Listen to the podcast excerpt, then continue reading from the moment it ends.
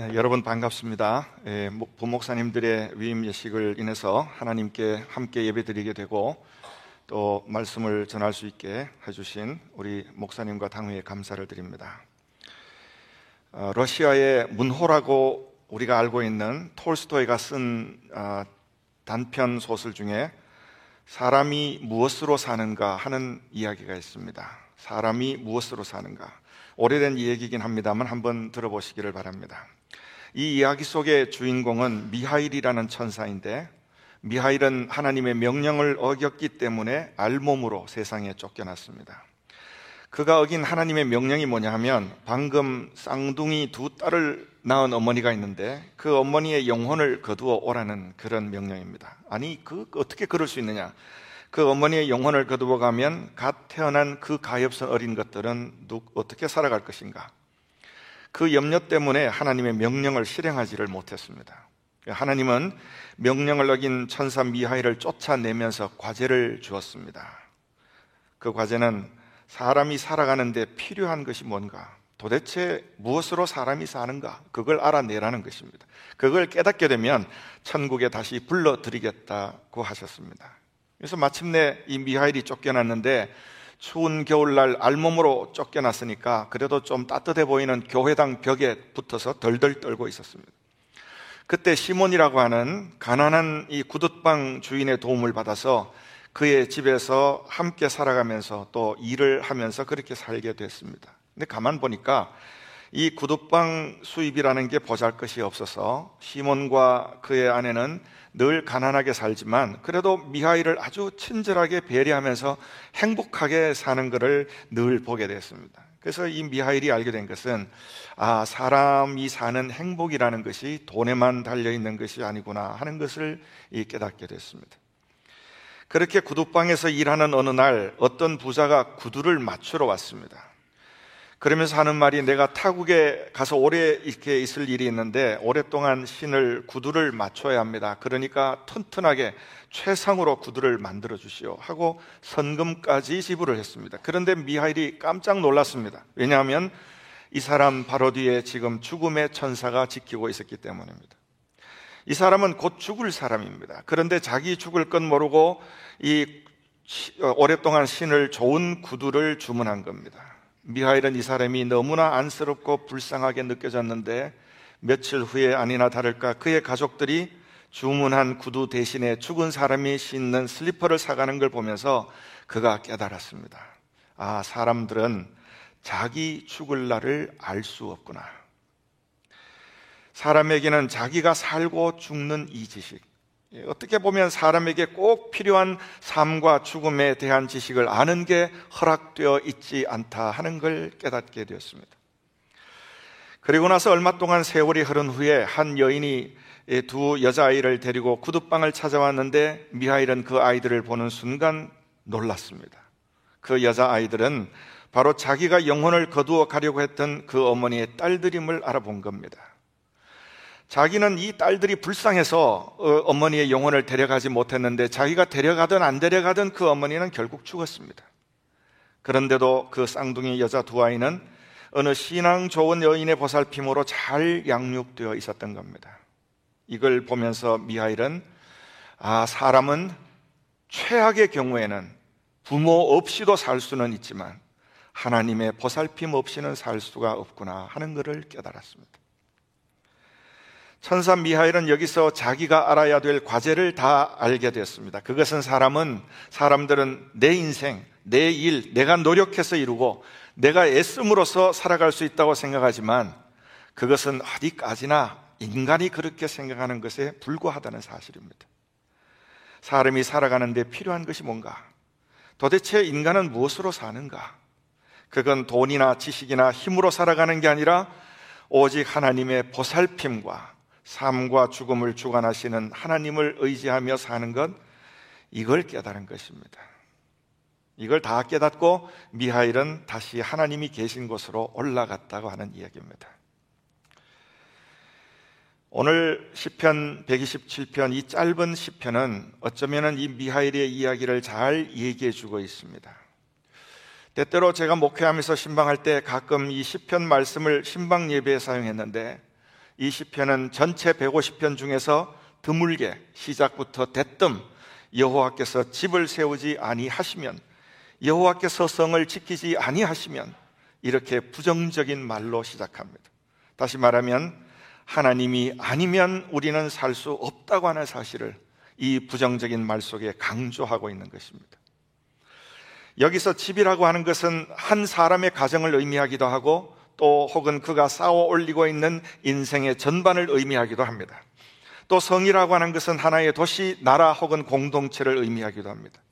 결국 한 개인의 가정이나 삶이 하나님 없이는 세워질 수가 없고 한 나라의 안녕도 하나님 없이는 온전할 수가 없다고 하는 말씀입니다. 그래서 오늘 본문 2절에 보면 하나님 없는 자의 삶을 단 한 문장으로 표현합니다. 너희가 일찍이 일어나고 늦게 누우며 수고의 떡을 먹음이 헛되도다. 이 얼마나 적나라한 표현입니까? 결국 사람이 하는 모든 일은 사람이 생각할 때는 자기가 자기 삶의 중심이고 자신이 얼마나 노력하느냐에 따라 달려 있다고 생각할지 모르지만 결국은 하나님이 핵심적인 역할을 하신다는 말씀입니다. 그래서 사람이 어떤 뭐 방법이나 노력이나 술수를 동원한다고 해도 하나님을 의지하지 않으면 그 일은 마침내 허망하게 된다고 하는 그런 엄숙한 선포입니다. 그런데 바로 그 다음 이어지는 말씀은 아주 반대로 말씀합니다. 여호와께서 그 사랑하시는 자에게는 잠을 주시는도다. 잠이 많은 자에게는 복음과 같은 말씀인데 이 대단히 의미 있는 말씀이 아닐 수가 없습니다. 우리가 이 힘들고 매일 고단한 삶을 살지만 그래도 밤에 잠을 잘 수 있도록 그것도 하나님이 허락하신 평안과 희망과 새 힘을 어, 주시는 그 하나님 안에서 잠을 잘 수 있도록 허락하시는 분이 하나님이십니다. 그런데 사람들은 이걸 모를 때가 많습니다. 그저 낮에 열심히 일만 하면 잠은 저절로 오는 것이라고 생각할 때도 많습니다. 그러나 여러분, 하나님이 주시는 평안 안에서 잠을 드는 것과 그렇지 않은 것은 천지 차이입니다. 여기서 우리는 이 세상의 사람들 중에는 하나, 사람의 역할을 더 중요시하는 사람이 있는가 하면 내 인생의 집에 하나님의 역할을 더 중요시하는 사람도 있다는 것을 배울 수 있습니다. 이 둘 중에 어느 것을 중요시하는가? 이것이 우리 인생의 집을 다르게 건축하도록 만들어 갑니다. 이렇게 시편 127편이 보여주는 보여주는 하나님, 우리 삶의 집을 세우시고 지키시고 잠을 주시는 하나님. 그 하나님의 이미지를 어떤 분이 얘기하기를 우리의 지붕이 되어 주시는 하나님이라고 표현했습니다.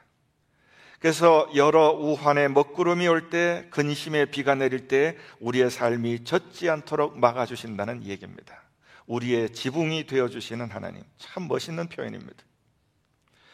여러분 생각해 보시기 바랍니다. 만약 지금 여러분이 살고 있는 집의 천장에서 물이 한 방울 두 방울 떨어진다고 하면 여러분 어떤 생각이 드시겠습니까? 이거 긴장되는 일입니다.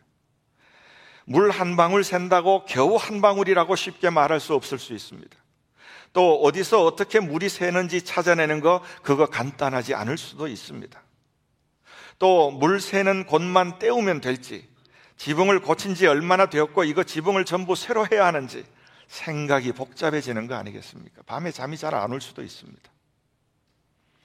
그런데 우리는 믿음 생활한다고 하면서 겨우 어떻게 어떻게 신앙의 울타리, 울타리는 세워놓은 것 같은데 지붕을, 지붕이 없어서 비만 오면 비를 맞아야 하고 바람 불면 먼지가 들어오고 그런 것처럼 조금만 믿음에, 조금만한 시련이 있어도 믿음에 낙심하고 조금만 어떤 일이 생겨도 실망하고 그래서 삶의 평안도 없고 인생의 집은 다 완성되지도 못하는 그런 지붕 없는 신앙이 아닌지 여러분 한번 생각해 보시기 바랍니다.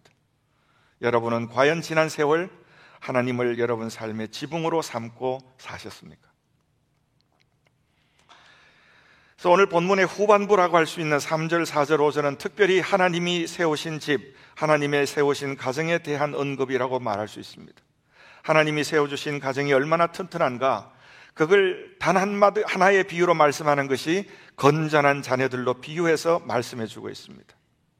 그런데 이런 가정이 저절로 만들어지겠습니까?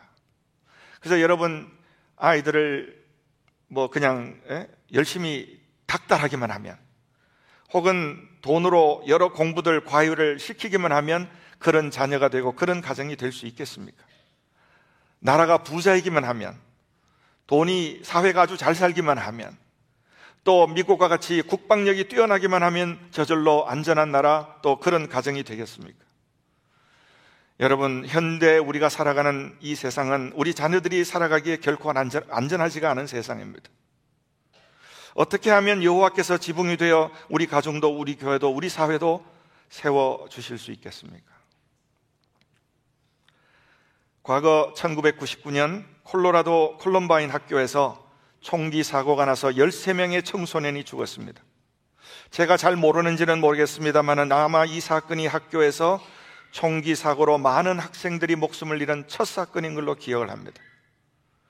그때 최초로 목숨을 잃은 레이첼이라고 하는 학생의 아버지가 국회 법사위원회에서 연설을 했습니다. 그 내용이 대충 다음과 같습니다. 우리 아이들을 죽인 것은 총기업자가 아니라 국회의원들 바로 당신들입니다. 당신들은 미국이 지니고 있던 가장 소중한 신앙의 유산을 빼앗아 갔습니다. 학교에서 간단한 기도까지도 불법화시키다 보니 결국 교실에는 총소리가 대신했습니다. 그런데도 당신들은 그 이유를 다른 데서 찾고 있습니다. 입법 절차를 만들고 총기 통제법을 만들지만 당신들은 아직도 깨닫지 못하고 있습니다. 우리 아이들에게는 하나님이 필요합니다. 아이들에게 마음껏 기도하고 하나님과 교제하는 법을 제정하십시오. 그러면은 새 시대가 열릴 것입니다. 이 얼마나 멋진 연설입니까? 이 땅의 어느 나라도 어떤 힘 있는 사회도 하나님이 지키지 않으면 허사가 된다는 것을 이 아버지는 이미 깨닫고 있는 거 아니겠습니까? 여러분, 예수님이 이 땅을 떠나시기 전에 요한복음 14장에 너희는 마음에 근심하지 말라 하고 말씀하시면서 너희가 내 이름으로 무엇이든지 구하면 내가 행하리라 하신 말씀 기억하십니까? 우리가 근심하지 말아야 할 이유, 하나님이 우리의 지붕이 되어 주시는 주시는 이유가 여기에 있습니다. 하나님은 우리의 기도를 들으시기 때문입니다. 제가 목회할 때도 경험한 일입니다만은 가만히 보면 새벽 기도를 나오지 않는 분이 어느 날부터 매일 나와서 기도하는 사람들이 있습니다. 저도 한 교회에서 16년 꽤 오랜 시간 목회하면서 신방도 하다 보니까 교인들 속사정도 어느 정도 알게 되고 그렇지 않겠습니까? 그러니까 그가 왜 새벽 기도 나오지 않다가 이렇게 열심히 나와서 기도하는지 그 이유를 알 수 있습니다. 척 보면 압니다. 그래도 얼마나 감사한 일입니까? 자녀 진학의 문제, 비즈니스 문제, 여러 문제들이 있을 때 근심하지 말고 성전에 와서 우리의 지붕이 되어주시는 하나님께 기도해야겠다. 그래서 새벽 기도 나오는 거 얼마나 감사한 일이에요. 그런데 여기서 끝인 사람들도 있습니다. 열심히 새벽 기도를 나오다가 어느 순간부터 드문드문 새벽 기도를 나오다가 이제 나오질 안 나오지를 않습니다. 왜 안 나오겠습니까? 그것도 척 보면 압니다. 여러분, 뭐 자녀 입학에 문제가 있거나 비즈니스에 일이 있거나 우리에게 근심된 어떤 일이 있을 때 이처럼 우리의 지붕이 되어 주시는 하나님께 기도하는 것도 좋은 일이지만 하나님이 우리의 기도를 선하게 들어 주셨을 때 그때는 또 성전에 나와서 우리의 지붕이 되어 주신 하나님께 감사 기도해야 하지 않겠습니까? 여러분, 기도도 끊어지면 안 되고 감사도 끊어지면 안 됩니다. 오직 여호와께서 세워 주지 않으면 안 되시니까 하나님만이 우리의 지붕이 되시는 분이니까. 좀 우스운 이야기지만은 옛날에 어느 수도사가 아주 감사 기도에 심취해서 살았다고 합니다. 뭐든지 정말 성경에 나오는 말씀처럼 범사에 감사 기도하면서 살았습니다. 그런데 어느 날 동료 수도사 같이 길을 가다가 예상치 못하게 소나기가 폭우가 내려서 꼼짝없이 비를 맞으면서 뛸 수밖에 없었는데 빗속을 뛰다가 이 수도사가 갑자기 멈춰서서 오 하나님 감사합니다 하고 기도를 했다고 합니다. 그걸 봤던 동료 수도사가 비를 피한 다음에 물었습니다. 아니 수도사님은 왜 갑자기 빗속에서 감사 기도를 한 것입니까? 그가 대답하기를 쏟아지는 비를 얼굴에 다 맞으면서 뛰다 보니까 갑자기 감사드릴 게 생각이 났습니다. 이 콧구멍이 하늘이 아니라 땅을 향해 뚫려 있는 게 감사했습니다. 왜냐, 왜 그러냐? 그렇지 않겠어요? 이 콧구멍이 하늘로 뚫려 있으면 소나기가 전부 코 속에 들어가서 숨도 못 쉬었을 거 아니냐는 말입니다. 여러분, 여기까지는 생각해 보지 못하셨죠? 아침에 샤워하실 때마다 감사하시기 바랍니다. 성도 여러분, 감사와 기도는 말이 되게 해야 기도고 누구나 납득할 수 있는 이유가 있어야 감사하는 것만이 감사가 아닙니다. 무엇이든지 누구의 어떤 것이든지 우리의 인생의 지붕이 되시는 하나님께 기도하고 감사하면 하나님이 들으시는 것입니다. 하나님이 우리의 지붕이 되어 주신다는 말은 오직 하나님만이 우리의 어려움을 가장 자세히 아시고 우리 삶의 평안을 보장해 주신다는 말입니다. 그렇기 때문에 우리 삶 속에 가장 중요하게 해야 할 일은 하나님이 우리의 지붕이 되시도록 기도해야 되는 일입니다. 예레미야서의, 예레미야서의 말씀처럼 하나님은 심기도 하고 뽑기도 하십니다. 세우기도 하고 무너지기도 하십니다. 그러니 내 가정, 내 교회 세워주시도록 내 생각대로가 아니라 하나님의 뜻대로 세워지도록 늘 기도하고 감사해야 됩니다. 그렇지 않으면 우리의 삶에는 비가 불면 그대로 비를 맞고 우환이 닥치면 그대로 당해야 합니다. 이 기도와 감사만이 우리 삶의 집을 하나님이 완성시키는 집으로 세워지게 해주는 것입니다. 하지만 반대로 생각하면 우리가 기도하지 않는다는 것은 감사하지 않는다는 것은 하나님께는 슬픔이고 비극입니다. 하나님이 우리의 지붕이 되어 주실 수 없기 때문입니다. 성도 여러분, 우리의 삶과 영혼은 쉽게 상처받고 깨어지고 부서집니다. 심지어 교회 안에서는 다른 사람의 잘못된 말 한마디 때문에 교회를 떠나는 그런, 떠나게 되는 그런 약한 사람들입니다. 또 우리 생활에 평안하다고 할 때 평안함이 마냥 주어지는 것도 아닙니다. 내 가정, 내가 마음먹은 것대로 세워지는 것도 아니고 우리 교회도 마찬가지입니다. 그렇기 때문에 우리의 지붕이 되시는 하나님께 항상 기도해야 됩니다.